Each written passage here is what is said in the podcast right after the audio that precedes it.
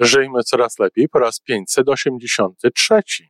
Muzyka jest takim dosyć abstrakcyjnym tworem i moment, w którym gramy na scenie, czy nawet jak gramy w domu, to jest taki moment, w którym mm, to jest tak trochę jak medytacja, bo to jest całkowity mindfulness. Moment, w którym o niczym innym nie myślimy, czyli ta podświadomość, która jest w nas, yy, to wszystko, co tam jest, to wszystko wychodzi na zewnątrz.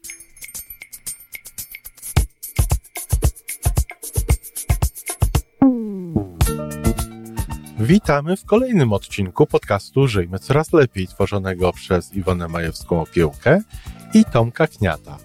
Podcastu z dobrymi intencjami i pozytywną energią, ale także z rzetelną wiedzą i olbrzymim doświadczeniem we wspieraniu rozwoju osobistego. Chodzi nam o to, aby ludziom żyło się coraz lepiej, aby byli coraz bardziej spełnieni, radośni i szczęśliwi. A że sposobów na spełnione życie jest tyle, ile nas, więc każdy musi znaleźć ten swój.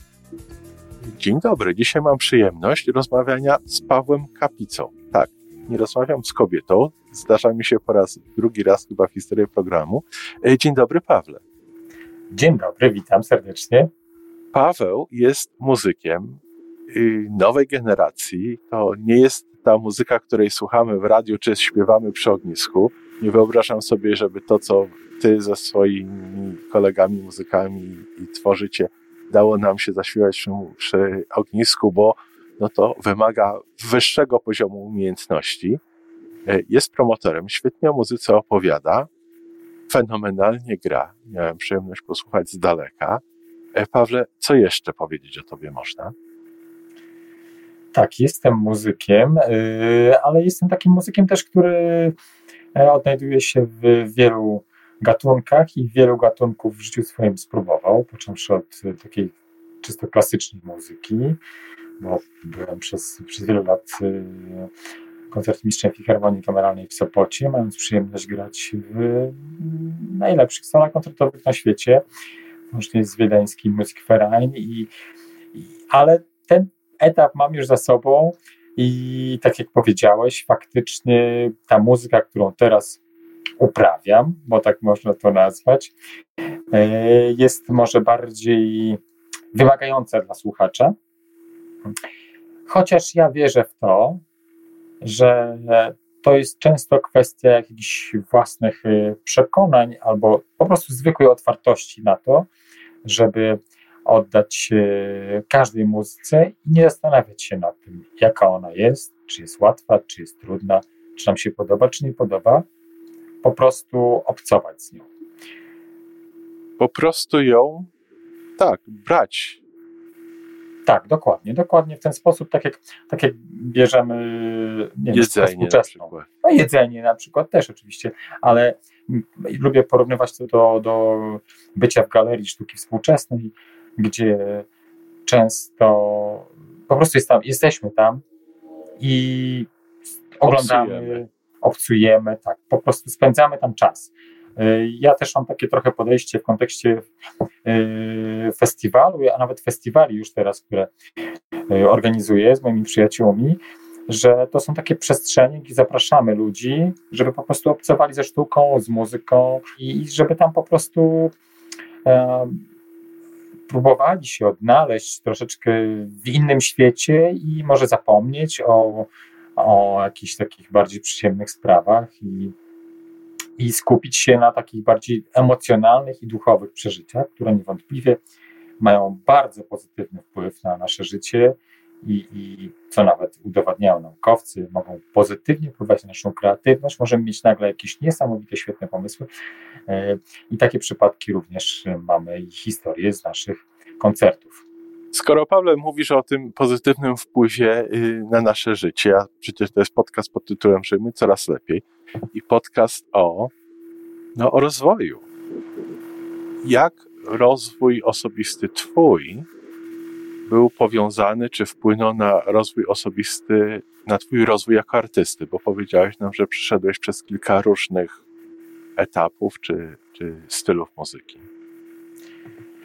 Ten rozwój zawsze mi towarzyszył.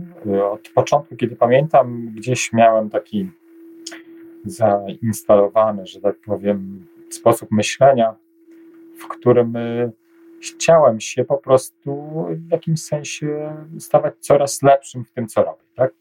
E, możliwe, że to miało związek z tym, że akurat jestem muzykiem i od małego też y, na tym instrumencie ćwiczyłem codziennie. Czasami chętnie, czasami mniej chętnie. Czasami ktoś mi mówił, że mam to zrobić, a ja mówiłem, że mi się nie chce, ale mimo wszystko to robiłem.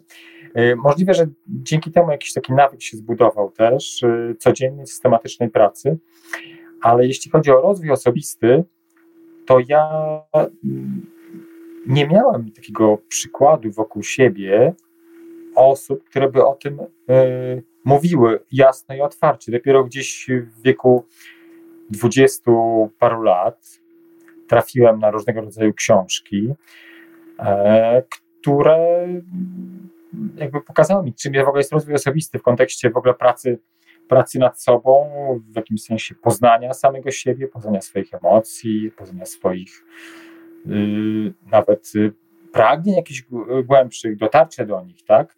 Mhm. E, a jak to wpłynęło na mnie jako, jako artystę? No, jakby te dwie sfery rozwoju mojego artystycznego i rozwoju osobistego, szeroko pojętego, one cały czas się mieszają, cały czas jedna na drugą w jakimś sensie wpływa i nie jest łatwo jakby rozpatrywać tego wszystkiego w jakimś kontekście, bo rozwój osobisty towarzyszy mi na co dzień, jakby ja cały czas staram się coś w tym kierunku robić i, i od momentu, kiedy wstanę, zbudzę się, E, wszystko jakby jest nakierowane na to, żeby się rozwijać, żeby e, też rozwijać się artystycznie, bo, bo nie tylko jakby artystyczny rozwój mnie interesuje, ale w ogóle taki bardziej holistyczny, jako, jako człowieka. Rozwój artystyczny jest częścią mojego życia. Dobrze, czyli to, to rozumiem, że aż tak świadomie to u ciebie nie jest. A powiedz mi, że zobacz, jak obcujemy, obcujemy z innymi ludźmi, to czasami potrafimy wyczuć, czy ta osoba na przykład ma kompleksy, czy albo jest, jest taka fajna, swobodna, idzie przez, przez życie sprze, sprężystym krokiem. Czy takie różnice charakteru ty jesteś w stanie wysłuchać u innych muzyków? Czyli słuchając nich, czy grając z nimi razem? E, no, tak powiem, no, no, nie jest to łatwe pytanie. Ja oczywiście pewne moje e, spostrzeżenia mam, często. Z drugiej strony też nie chcę jakby mm, w jakimś sensie oceniać ludzi. E, nie, nie pytam o ocenę ludzi, pytam mhm. o twój odbiór. Mój odbiór w kontekście tego, czy ja... Czy, czy lepiej ci ja się gra z kimś innym, nie tylko dlatego, że jest lepszym muzykiem, operatorem Aha. instrumentu, czy lepiej ci się gra z ludźmi, którzy nie okay, wiem, mają poczucie rozumiem. humoru na przykład. Oczywiście, że tak. Oczywiście, że to jest bardzo, bardzo istotne, jakim kto jest człowiekiem w kontekście współpracy z nim i również współpracy artystycznej, bo, bo są takie osoby, z którymi po prostu od razu czujemy, że jest. Y, Coś razem gra. Nić porozumienia po prostu, jest te, te same fale. Y, coś razem gra, dokładnie. A są też takie osoby, które chcemy może współpracować z jakichś tam powodów, ale potem się okazuje, że, że to absolutnie była strata czasu na przykład. Yy, mimo, że, że czasami są to na przykład wybitne osobowości artystyczne, ale uważam, że najistotniejsze tutaj w kontekście współpracy jest to, żebyśmy się dobrze rozumieli. Dopiero wtedy możemy się wnosić na jeszcze wyższe poziomy i wtedy to słuchacze słyszą wszystko. Czyli jednak to, to ma znaczenie. A czy chciałbyś nam powiedzieć, w którym momencie tego twojego rozwoju, tej kariery pojawiła się właśnie Iwonka, Iwona Majewska-Opiełka i logodydaktyka? Czy masz tę świadomość? Tak, tak, doskonale wiem, kiedy się pojawiła, bo, bo logodydaktyka i Iwona Majewska-Opiełka pojawiły się w momencie, w którym urodziło się moje pierwsze dziecko. E, mimo, że wcześniej już y, zainteresowany byłem różnymi książkami czy, czy, czy kursami też, y, warsztatami związanymi z rozwojem osobistym, bardzo, bardzo szeroko pojętym, E, ale akurat y, Iwonka Majewska-Opiełka pojawiła się wraz z książką, którą dostałem od naszych przyjaciół i było to wychowanie do szczęścia. A. Y, właśnie w kontekście urodzenia się tak. naszego pierwszego dziecka, tak. naszej córki Hani, która ma dzisiaj już 16 lat. E, I wtedy, albo dopiero wtedy, e, natrafiliśmy na, na, na pracę Iwony. I przyznam szczerze, że no bardzo mi się to spodobało, w jaki sposób akurat y, pisze, w jaki sposób przedstawia, na czym polega jej cała koncepcja. I od tego wychowania do szczęścia poszły potem wszystkie książki w zasadzie, które, które Iwona wydała. A powiem więcej, bo akurat w tym czasie, kiedy urodziła się nasza córka, to również z moją żoną prowadziliśmy, znaczy może bardziej ona, bo ja byłem zajęty jednak bardziej zawsze graniem, ale ona prowadziła Centrum Zabaw Twórczych dla Dzieci. Taki, które, miejsce, które już dzisiaj już teraz nie istnieje, ale w momencie, kiedy nasze dzieci były małe, to mieliśmy silną potrzebę, żeby coś stworzyć, jakieś miejsce dla nich, żeby one tam się mogły rozwijać. I takie miejsce stworzyliśmy. E, to było w Gdańsku i oprócz możliwości jakby spędzania tam czasu przez te dzieci twórczo, poprzez różne zajęcia, spotkania z ciekawymi ludźmi, e, również prowadziliśmy zajęcia dla rodziców i, i gdzieś e, powstał pomysł po przeczytaniu tej książki Iwony, żeby ją zaprosić. I jako, że jesteśmy raczej ludźmi czynu, od razu to zrobiliśmy i wtedy się poznaliśmy w zasadzie. I okazało się, że gdzieś y, te fale, o których mówiliśmy wcześniej, e, tutaj zagrały. I, I w zasadzie od tego momentu zaczęła się moja współpraca z Iwoną. Nagle się okazało, że gracie w tej samej tonacji. Zdecydowanie tak, zdecydowanie tak. I, i jakby to, że. Znaczy, ja i tak wierzę w, cały czas w taki przebieg życia, w którym pewne osoby się pojawiają, bo, bo mają się pojawić. Tak też było y, z nią. I to był taki moment, kiedy bardzo byłem zaangażowany w rozwój osobisty. Y, I do tego stopnia, że zapragnąłem też opowiadać o tym wszystkim, wszystkim dookoła i, i, i jakby ten kontakt z Iwoną był w tym momencie jak najbardziej adekwatny do tej sytuacji. Pięknie. No, jakbym tutaj chciał wrócić do tego pytania, gdzie zacząłem, to pewnie teraz bym się zapytał, czy wtedy zacząłeś troszeczkę inaczej grać. Ale chyba z tego, co opowiedziałeś, bym, bym podejrzewał, że jeżeli tak, to nie jesteś tego świadomy. To znaczy, wiesz co, Tomku, to to jest tak, że mm, jakiś taki mój rozwój, jeśli chodzi o granie, to jest, to jest cały czas, on cały czas idzie do przodu. Mhm. I, I ja jakby z dnia na dzień staram się y, robić to, co robię na skrzypcach czy, czy w muzyce coraz lepiej. Y, I to, że spotkałem Iwonę, na pewno na to wpłynęło.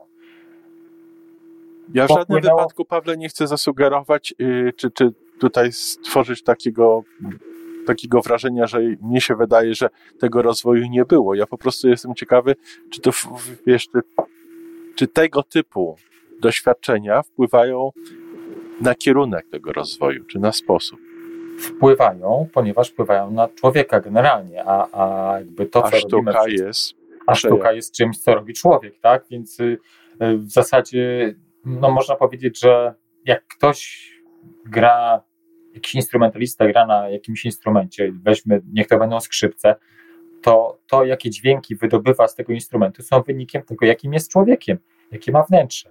Więc w momencie, a, kiedy. To jest piękne, wiesz, to, to, w tym momencie pozwól, że się zatrzymam.